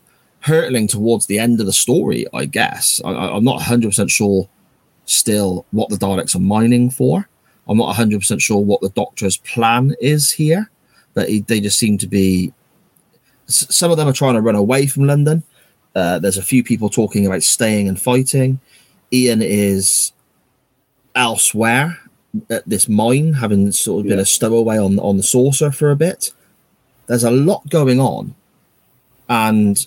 I don't really, I don't really understand what's going on. If that makes sense. There's, yeah, it's something that we've seen previously, in that there's a lot going on without very much of consequence happening, mm. seemingly. But it also, it's you do feel like you're hurtling towards something, and and sort of a, you know, big reveal, and we do get that. Um, with the with the bit in the uh, the sewers with the Robo-Men, uh, what was it? Uh, I think it was Tyler did a, re- a great dive and roll for the gun. And he sort of dives, grabs the gun, rolls, and shoots in one motion. Very James That was Bond. Really cool. Yeah, and we we get a bit of we get a bit of an insight into what had become sort of a cornerstone of Doctor Who. In that the Doctor says he only takes life when it when his is immediately threatened, mm. which um, which was a nice little touch. Yeah, I like that. Yeah, again, I think that's really an important sort of sort of level to the show. I guess the Doctor is anti-guns and and, and, and so on. And I think that's why, when we get round to watching, which we will do very soon, a Colin Baker story, it does seem a little bit different. And the Doctor is described from that era as being darker and angrier and, so, and edgier, mm. because that aspect of the character is kind of forgotten about. I mean, Colin Baker is very much a, the violent, the most violent of the Doctors, I guess. All right. So that'd be interesting for us to... to look at, like, yeah, yeah it's, it's it's it feels the, the show with Colin Baker feels different to the the rest, if that makes sense. Yeah, sort of the uh, sort of the black sheep sort of thing, where it's because mm. they've forgotten. Okay, I, did, I didn't realise they'd, t- they'd taken that away from from Colin Baker's Doctor. Obviously, I've never seen any, so yeah. I mean, it's, I don't think it's like a, a a conscious decision. It's not like, okay, we're doing this this time, but there's you can feel a definite shift.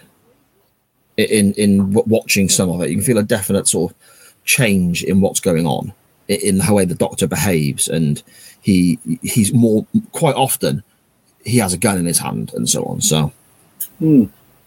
interesting to see that. Cause I'm not sure how I'll feel about it.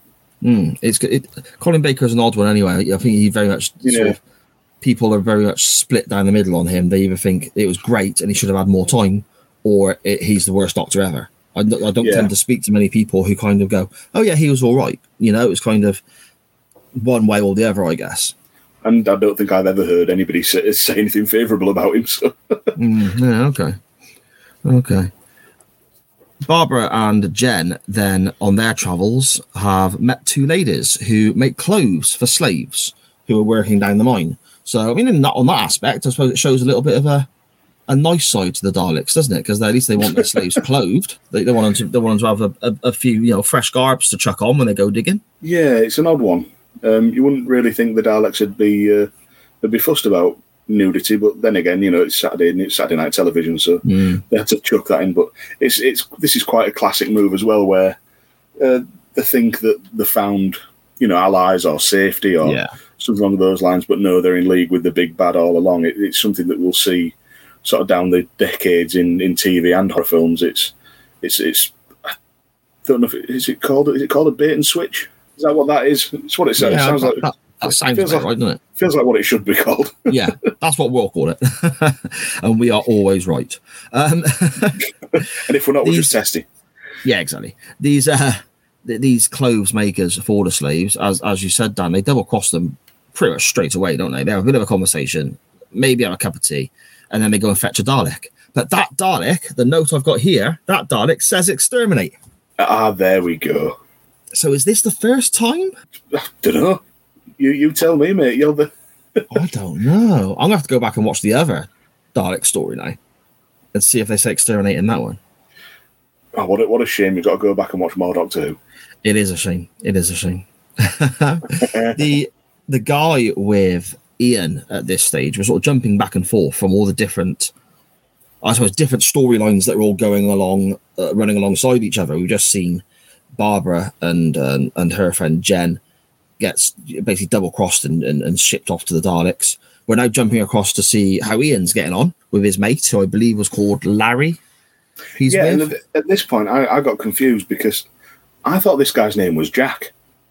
Right, okay. Because the doctor, the doctor and Ian were with a Jack before, and I thought it was the same guy, but apparently not. Apparently, this is Larry. Yeah, okay. Uh, he's looking for his brother as well, isn't he? He's trying to track down his brother, Larry. It's quite important to him that he finds his brother, and he sees his brother, and he, he is now a Robo-Man, which is obviously something that we see a lot as well in future episodes of Doctor Who, with especially with regards to the Cybermen converting mm. family members and so on. So this was... um. I quite like this. I quite like that kind of, you know, somebody, the emotional attachment to somebody, and they've basically that they're lost to the cause, so to speak. Yeah, it's it's a very it's a very human element to it all. Um, you know, after all the you know the silliness and the you know the blowing up trucks and, and all the rest of it. It, it, it but it's an exchange where uh, Larry's trying to get through to his brother Phil by saying his name and mentioning his wife's name and, and all the rest of it. And all he's getting back is, "You are runaways. You must be punished." Ian tries even tries to get Larry clear, but it doesn't work, and he gets effectively he, uh, he strangles mm. his brother, who says Larry as he dies, and again that got very dark very quickly. Yeah, yeah, definitely. We cut then to Susan and David, and it's obvious there then that they're falling for each other. Um, David David's relationship with the Doctor, we've already established, is again here seems very good as well. Mm. It's just, again, sort of another little stepping stone to where we're ultimately going to end up at the end of this story, isn't it? Yeah. Yeah, it's, it's like I say, it is so so telegraphed that you can see it coming a mile away. Mm. But, um, yeah, they're, they're just sort of...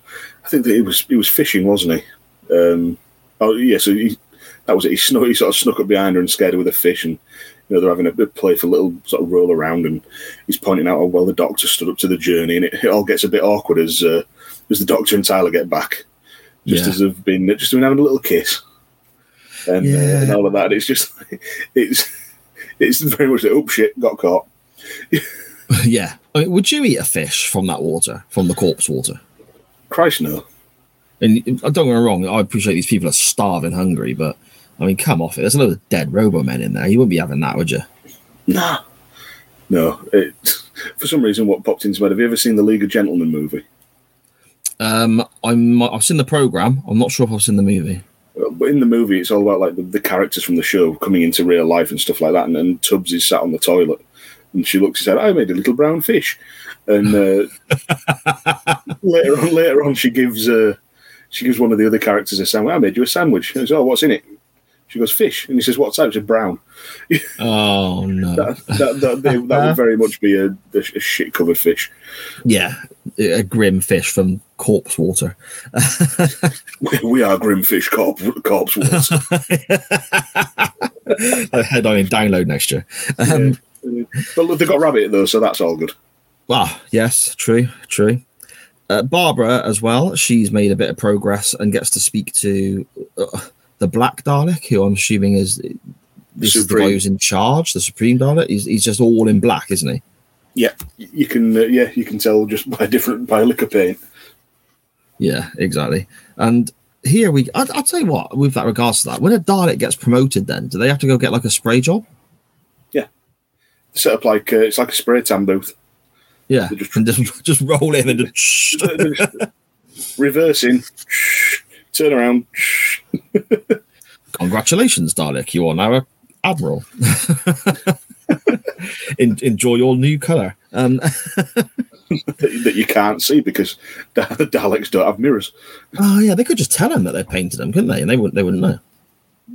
The other Daleks, they, they could just be like, oh, yeah, yeah, we painted you a lovely shade of green, mate. You look sound. And just the other, that Dalek has to take their word for it, doesn't he? Something tells me that the Daleks aren't massively big on humour. No. No, you can't imagine Daleks winding each other up, can you? Like practical joking each other and stuff. Yeah, like oh, you never, you never guess what I've done. I've, uh, I've replaced Jerry's, uh, re- replaced old Jerry's plunger with a with a feather duster. He's going to look a right twat. He's, he's going to look a right twat. I don't think he's noticed. Don't say anything. Don't say anything. And the Daleks and Robo-Man stood in the corner just sniggering as he's walking around with a feather duster on his face. What would a Dalek sniggering sound like? That'd be the most awkward noise in the world. Uh, oh, like Beavis from Beavis and Butthead. That was my, that was that. I'll be honest, that was my Peter Griffin. Oh, okay, yeah, okay. Well, maybe they sound like Peter Griffin. Oh, dude, we've done it again. Yeah, we got a bit sidetracked. Um, we hear this is when we find out what the Daleks are mining for. They're not mining for anything in particular, are they? They're just trying to get to the centre of the Earth because they want to mm. turn the Earth into a, a ship. They want to pilot the Earth out of its solar system, I guess. Yeah, looking to uh, harness the Earth and, and get it moving. Mm. Um, they've uh, set, they've been sent into the core of the planet to replace it with a power system uh, to pilot to pilot anywhere in the universe. Effectively, yes. Having a planet-sized warship. Yeah, and I mean, they're, they're sending a, a big bomb down to do this, aren't they? To sort of clear a bit of space out, I'm guessing, to, to fit in what they need to fit in. And Ian's in the bloody bomb, isn't he?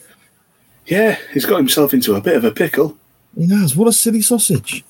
But the thing is, I'm kind of mocking it, but by the end of this episode, going into the final part, there's two of the three companions in, uh, you know, with Barbara and, and Ian, who were in sort of grave peril. Mm.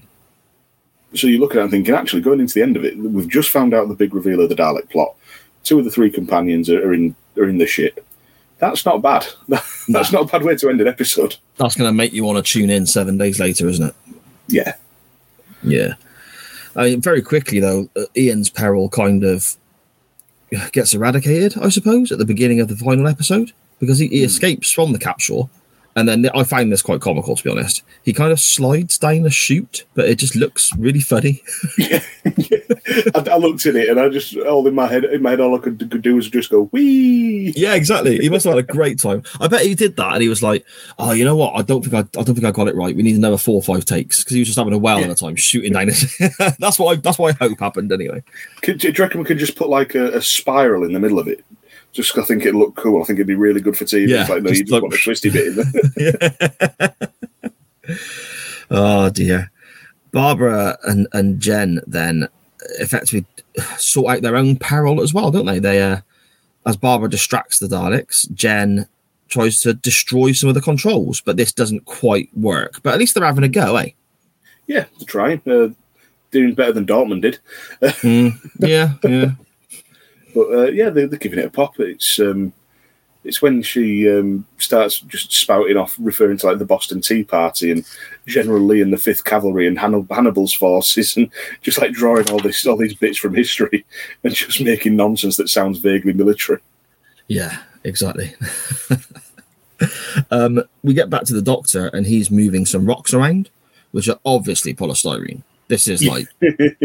Again, uh, and uh, again, it sounds like we're poking fun at this. We're not ultimately, and again, when we sort of summarise at the end of the episode, which which we will do very, very soon, you'll see that I bloody loved this. I'm poking fun very much from a a kind of place of love. It's it's so some of it is just so old and silly, but it does have that charm to it, and, and so. And this is one of those moments. The rocks that they're moving around, they if there's a strong gust of wind, those rocks would have rolled away. Yeah. It all just been taken up in the br- in the breeze and, and gone off. But like as we keep saying, they did the best they could for with the money they had. And you know, th- at this point, Doctor Who wasn't a huge budget thing. It wasn't. Um, it still wasn't viewed as a uh, as, as a priority. It was still very much fighting for, for everything it could get. So mm. I've got. I can't hold that against it. I, I can make fun of it a little bit, but I can't hold it against it. Yeah, yeah. There you go. Um, Ian then puts a load of wood down the chute. I'm not yeah, quite sure what he's, he's trying to accomplish. I'm, I'm, he's trying to just screw their system up, I'm guessing. But it's like he, he chucks a load of wood down this this chute. The well, Daleks. He it, it, it props the door open as well. Mm. Yeah. Um, so that it can effectively, if that hatch closes, the it, it won't go off. Yeah. Sort of thing. I think that's what he was aiming for. Okay. Okay. That makes sense. Uh, and the, the Daleks now are. They're kind of leaving the area, aren't they? Because they're, they're thinking this bomb's going to detonate soon or, or whatever. So they're they're kind of they're going to another area. They're they're all they're all sort of leaving in uh, in single file, and the Doctor and Tyler are, are in their pathway. Effectively, the Daleks are heading towards them, so they hide. And this was this isn't just down to special effects. This isn't of its time. This was just rubbish. This was this bit I am going to point out is just nonsense because the, the, the Daleks are going through this door. Tyler and the Doctor hide either side of this door. So the Daleks, if they're looking dead ahead, in theory, won't notice them because they'll be past them before they can see them, so to speak. Yeah. But there's one Dalek especially who's obviously got his his sort of spinning bit on top with his eye stalk stuck mm. and he is pointing at the Doctor. He is looking directly at the Doctor. The camera is then looking directly at this Dalek looking at the Doctor, and it's just one of those moments where you think, okay, I've got to ignore that because it'll ruin the story, but there's no way he's not there's no way he's not seen him because he's not hiding behind anything. He's just leaned against the wall. Yeah, and I, in my notes I've said a lot of this could have been avoided if the bad guys had checked corners. Um, yeah, yeah. Yeah, it was. It just. It was just bad. They didn't. They didn't. They didn't clock it, or they didn't have enough time or money to do another take. Mm. Yeah. It just yeah. It, it, every so often, something like that's going to slip the net, but it wasn't great. No, it weren't. It weren't. But again, I, I'm I'm okay with it because we're getting to the end of the story now, and things are happening quickly. Things are really accelerating through this last episode, whereas we had a lot of uh, meandering, as you said, Dan, re- really well put earlier. A lot of meandering around in other episodes. This one feels like it's got a real tempo to it, a real pace as we're sort of accelerating through, and all these these different stories of Barbara and Jen and being off in the truck and Ian disappearing off to this this mine with, with other people, and the Doctor and Susan, David, Tyler elsewhere, and all this sort of stuff. They're all kind of coming together now in this kind of final, I, I suppose, the climax of the story, I guess. Yeah, and I, I always like when, when T V shows do this. It's it's the threads, the narrative threads, all coming together to uh, for the big conclusion. It's it's sort of emerged over time. We've we know what's happening now, and it and now it's time for the action to kick in. So I can forgive the sort of bit where it feels like it's meandering, because it it does lead to something, which I can't really fault. And it, this all gets um all gets very hectic now, doesn't it? Because it's yeah. um, Barbara and Jenny are trying to escape, and there's Susan and David, you know, sort of tampering with cables and trying to immobilize, immobilize Daleks. The Doctor's fiddling with a scanner. Um, we have a, a half decent shot of, uh, of Tyler through the Dalek's eye stalk, um, but I think I think Tyler then gets exterminated. Um, yeah, I think so. The, the prisoners are released. David's shooting bombs that severs that sever cables. There's a some reading that's overheating, and everything's just going wrong for the Daleks, and it's all very hectic, with and seems like there's a lot going on, and it's got a very dramatic soundtrack. But I swear to God, Kevin Dunn from W W E was in charge of, of editing this. There were so many camera cuts. We're here, we're there, we're up here, we're down there. We're, oh my, what the shit is going on? Yeah, it, it, yeah, it wasn't um, wasn't for me. Let's say no. The way that was all shot and put together. I mean, effectively, I mean, I guess we'll kind of just summarize the end of the, the, the Daleks here in this story. The Doctor and uh, Barbara effectively order the Robo-Men via the, the radio signals that are controlling them to mm. turn on the Daleks, which they do. The Robo-Men all start attacking the Daleks. The human slaves that start attacking the Daleks as well. The, the the rebels, the resistance force are there. There are slaves in the mine. So basically, all of these different groups are working together to attack the Daleks and take them down. The the bomb effectively goes off without going down to where it needs to be, and kills off the, the Dalek fleet like that. Just just dealt with, done, bang, gone. And yeah, that's kind giant, of yeah, giant volcanic explosion. Really, we see some uh, some stock footage of explosions and landslides and magma and buildings falling, and the uh, the saucers caught in the upward thrust of the explosion. No Dalek survivors, mm. um, and yeah, that's it. A volcanic eruption in England. Yeah, in London, in Chelsea. Yeah, actually, no, we, we don't know. We don't know where the mine is. Oh no, um, the mine was is it Bedfordshire? At, the mine somewhere around there. Yeah, yeah. Still weird, but yeah, yeah. And then we're sort of going in. Tyler's reminiscing about Dortmun and and things like that, and dedicating to rebuilding Earth, and mm. the, the, the somehow get Big Ben working again very quickly. And uh, it's the British way, mate. That's what's got to be done. Yeah, yeah, well, yeah. We, in times of trouble, we just need that. Uh, we just need that big bell to chime. Yeah, that's um, it. But, yeah, we're, we're getting into sort of what we've been expecting for a few episodes now, and it's uh, it's Susan uh, about to leave, aren't we? Yeah, and I, I I'm really intrigued to to speak with people who, who listen to the show who may have seen this at the time, first time round, because this was the first companion to to leave the show. This was the first of the Doctor's companions to, I mean, we obviously had God knows how many now come and go. Some are in it for a couple of episodes, some are in it for years, whatever. Some some are in it across a couple of regenerations, for example, and see and uh, companions with different incarnations of the Doctor. But this is the very first companion to leave the show, and the way it's done, I think, is is is fantastic. I, I love this this whole scene. David, uh, sorry, uh, the whole scene. William Hartnell's speech when he's in the TARDIS, Yeah, it, just just everything about it is because Susan's torn, isn't she? She wants to stay with David. David begs her to stay uh, and marry him, effectively. Susan is torn. She doesn't want to leave her grandfather, but at the same time, she loves David. The Doctor basically takes a shoe off Susan and says that he's going to go and repair it because there's something damaged on her shoe, mm. isn't there? So yeah. he goes into the TARDIS, but locks her out. Yeah, he, he, he's effectively he, making her mind up he, for her, isn't it? Yeah, I was just about to say he makes the decision for her because he doesn't want her to be conflicted. He wants her. He's come to the conclusion that he that she needs her own life, and you know, and he, he wants to. He doesn't want to stand in the way of that. Mm. Yeah, and he gives her an incredibly uh, one of the first sort of iconic speeches in Doctor Who. This has been replayed for years.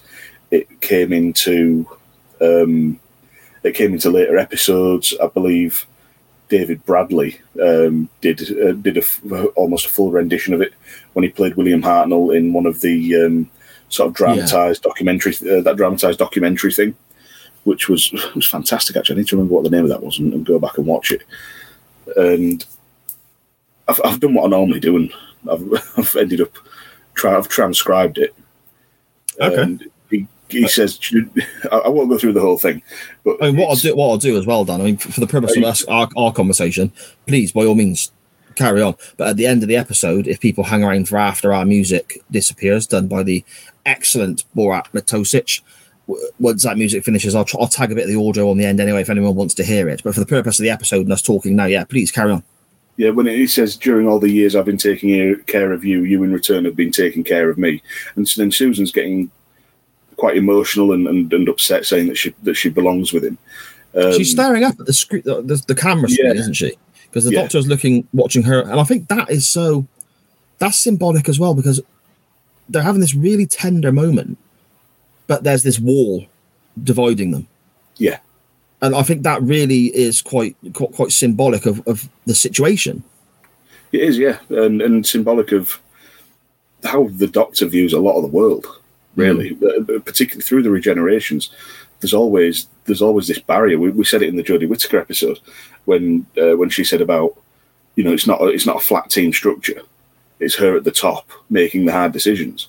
Yeah, and that's we see now that's been true from day one. Really, um, but the Doctor's saying, you know, you're still my grandchild. You always will be, but you're a woman now. I want you to belong somewhere, to have roots of your own, and you know, to find those roots with David and. And all the rest of it. He says, um, he has quite a sweet line. He says, believe me, my dear, your future lies with David, not with a silly old duffer like me. Yeah. Oh, that's lush, isn't it? Yeah. And then, and then you get into the iconic line, which has been repeated sort of ad nauseam. One day I shall come back. Yes, I shall come back. Until then, there must be no regrets, no tears, no anxieties. Just go forward in all your beliefs and prove to me that I am not mistaken in mine. And she says, goodbye, Susan. Goodbye, my dear. And it's, It's quite. It's really quite emotional and really yeah, very effective. It is. It is. It's really. Uh, years later. Yeah, it, it's so well done, uh, and uh, again, I suppose quite, quite symbolic of the scenario. Susan just drops her TARDIS key. Yeah.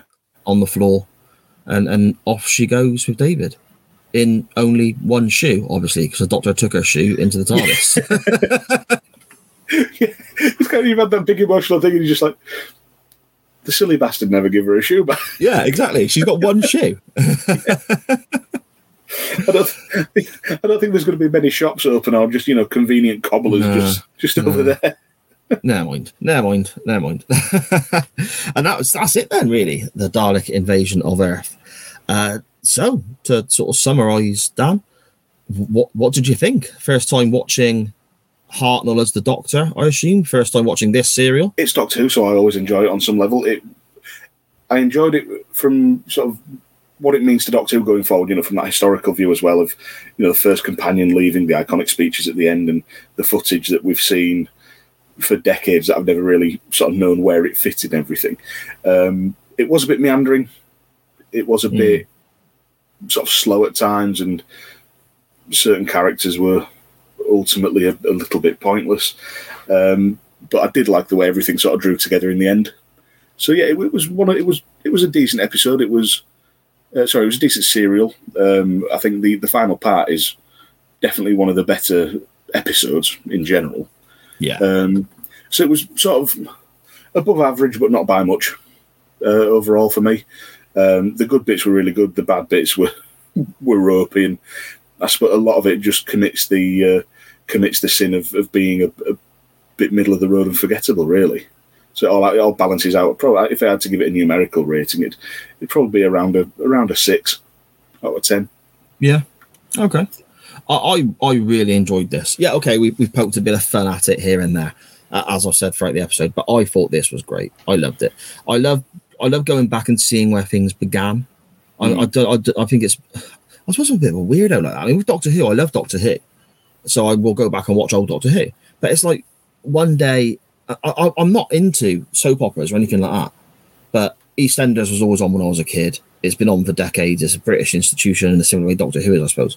One day I just decided I, I'm going to go and watch the first ever episode of EastEnders, and I ended up watching three or four of the, the first, you know, the first episodes, just because I was like, well, I want to see how it started, you know. So seeing Doctor Who like this, obviously it's not the very beginning, but it's where it began ish. Mm. I love that. And then seeing the first companion leave and how that was uh, just, I, I really, really enjoyed this, mate. I had, I had a great time watching this back. It was brilliant. Oh, fair enough. Yeah, I can't fault you for that. If, you know, like I say, if that, that aspect of things is what you're into, then then it scratches the itch, really, doesn't it? It's it's banter. Mm-hmm. But um, yeah, absolutely. It's fair enough. Okay. So then I suppose uh, as, as we have said off recording, Dan, to sort of get us back into our regular pattern of classic Who, new Who, and, and, and so on, because of my gigantic screw-up last week, and we had to sort of change the plans because I lost all my notes, and th- this episode should have been covered last week, and this week we should have been covering your episode, which was Day of the Doctor, and it would have made, it would have still ran as it was supposed to. Um, it does mean we get another classic Who in our next episode. Now, we're kind of coming to the end of our first season now, so Doctors-wise, we're kind of whittling it down, Dan, aren't we, to the last few now? Yeah, I think you've got um, per- uh, John Pertwee, Colin Baker, Peter Davidson left. That's right, yeah. Yeah, and I've got, I've now got Paul McGann, David Tennant, and Matt Smith. Oh, see, there's some good ones there. When Tennant and Smith, there's going to be some good stuff there. I, I know exactly. I know exactly what we're doing. Do you? Yeah. Oh, I'm intrigued. I, I've got them picked. Have you really? Okay. And they're, they're, they're two of my absolute favourite episodes ever. Ah, uh, okay. See, I've got the, the next one picked, and I've got my Peter Davidson story picked, but the John Pertwee one I'm still undecided upon. So I'm going to do a bit more uh, looking into that to see which one we're going to go with with John oh, Pertwee. Right. But, Come um, on then, give it to me. What are we doing? This this time, we are going to be going with Colin Baker, which is funny, considering we had a little talk about him earlier on in the episode.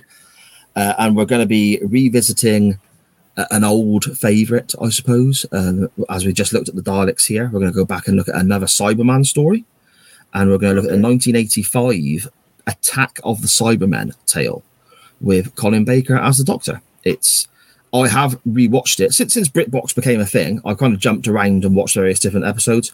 I've watched this one since having my BritBox subscription just for the classic Doctor Who. I loved it, and as soon as we started doing this this this podcast, my Colin Baker story was going to be this or whatever, and I've literally just did, at this moment plumped for this one. I think this is the better of the two. So great stuff! Can't wait to get into it. Love a Cyberman.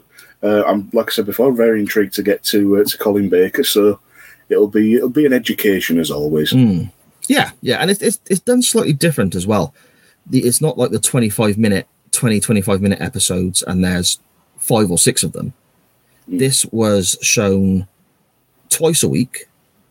So at this stage, Doctor Who was on, I think it was a Tuesday and a Thursday night.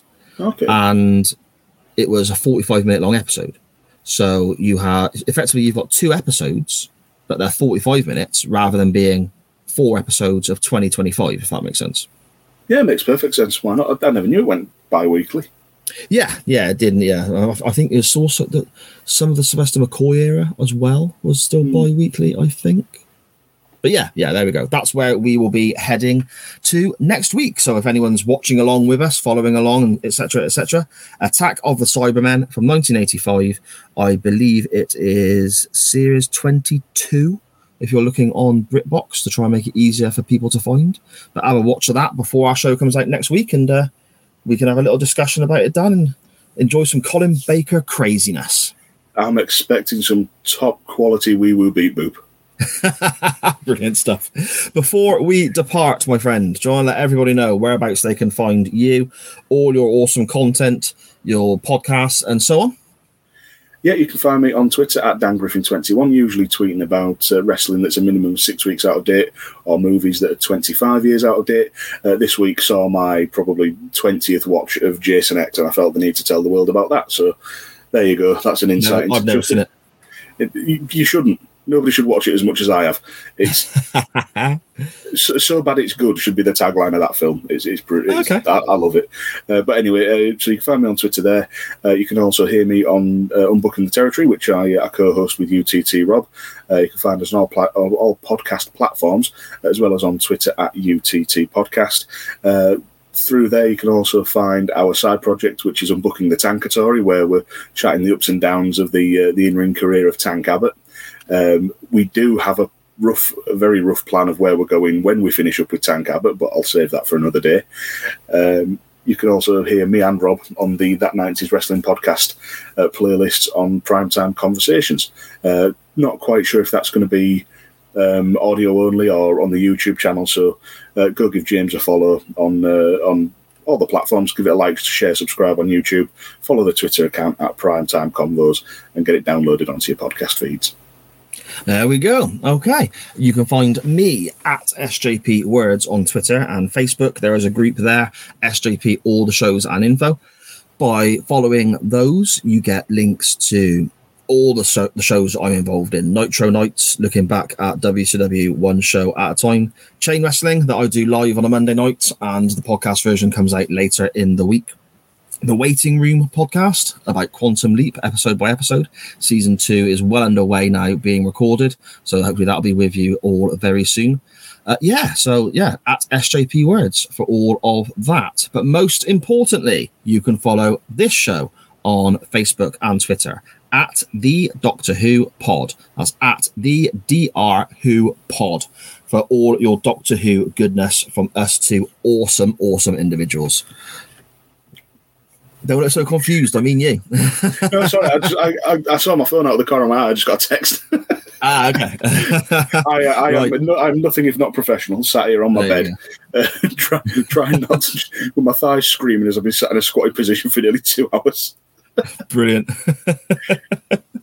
uh, okay, then. So that, that concludes our, our last black and white look back, I suppose. I'm, I'm Pertwee is all in colour, I think. So, yeah, that's our last yeah. black and white look back. Uh, next week, we're a little bit more modern with Attack of the Cybermen, Colin Baker. Looking forward to that. So, Dan, thank you so, so much again, mate. I've had a whale of a time. So have I, mate. It's a pleasure as always. It's great to finally talk about this. The notes have been open on my laptop for, for what feels like forever, staring me in the face. So I, reckon, to, uh, I reckon it's about six about. weeks. Six weeks we did this first. Yeah, six weeks. I think ago. You might be right. I was going to be, play it safe and say four, but I think you might be right. I think we are, yeah. There we go. There we go. Okay, and to everyone else, as always, thank you for listening. Bye-bye.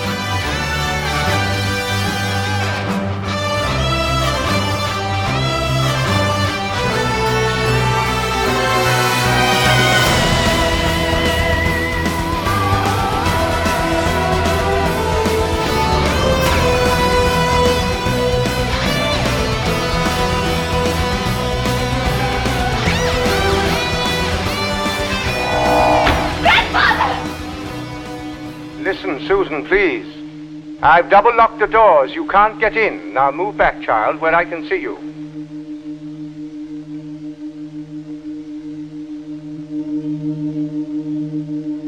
During all the years, I've been taking care of you. You, in return, have been taking care of me. Grandfather, I belong with you. Not any longer, Susan. You're still my grandchild, and always will be. But now, you're a woman, too. I want you to belong somewhere, to have roots of your own. With David, you'll be able to find those roots and live normally like any woman should do. Believe me, my dear, your future lies with David and not with a silly old buffer like me. One day, I shall come back. Yes, I shall come back. Until then, there must be no regrets, no tears, no anxieties. Just go forward in all your beliefs and prove to me that I am not mistaken in mine. Goodbye, Susan. Goodbye, my dear.